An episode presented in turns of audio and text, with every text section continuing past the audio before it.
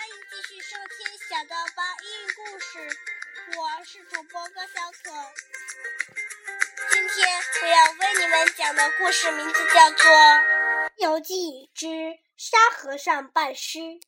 唐僧带着孙悟空、猪八戒一路西行，闯过八百里黄风岭，来到流沙河。流沙河水无边无际，波涛汹涌。从河里钻出一个恶狠狠的妖怪。那妖怪手持月牙铲，胸挂九颗骷髅珠，上岸就来抢唐僧。孙悟空护着唐僧离开岸边，猪八戒抡起钉耙同妖怪大战起来。孙悟空转身回来。举棒就向妖怪头上打去，妖怪钻进流沙河去了。那妖怪害怕孙悟空不再上岸，猪八戒几次引他，他只在水里叫骂。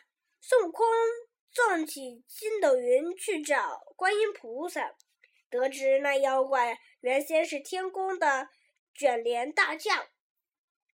卷帘大将打碎了蟠桃会的琉璃盏，被罚下凡受苦。只有唐僧能解救他。观音菩萨取出一只红葫芦，交给晦暗行者，叫他跟孙悟空前往流沙河。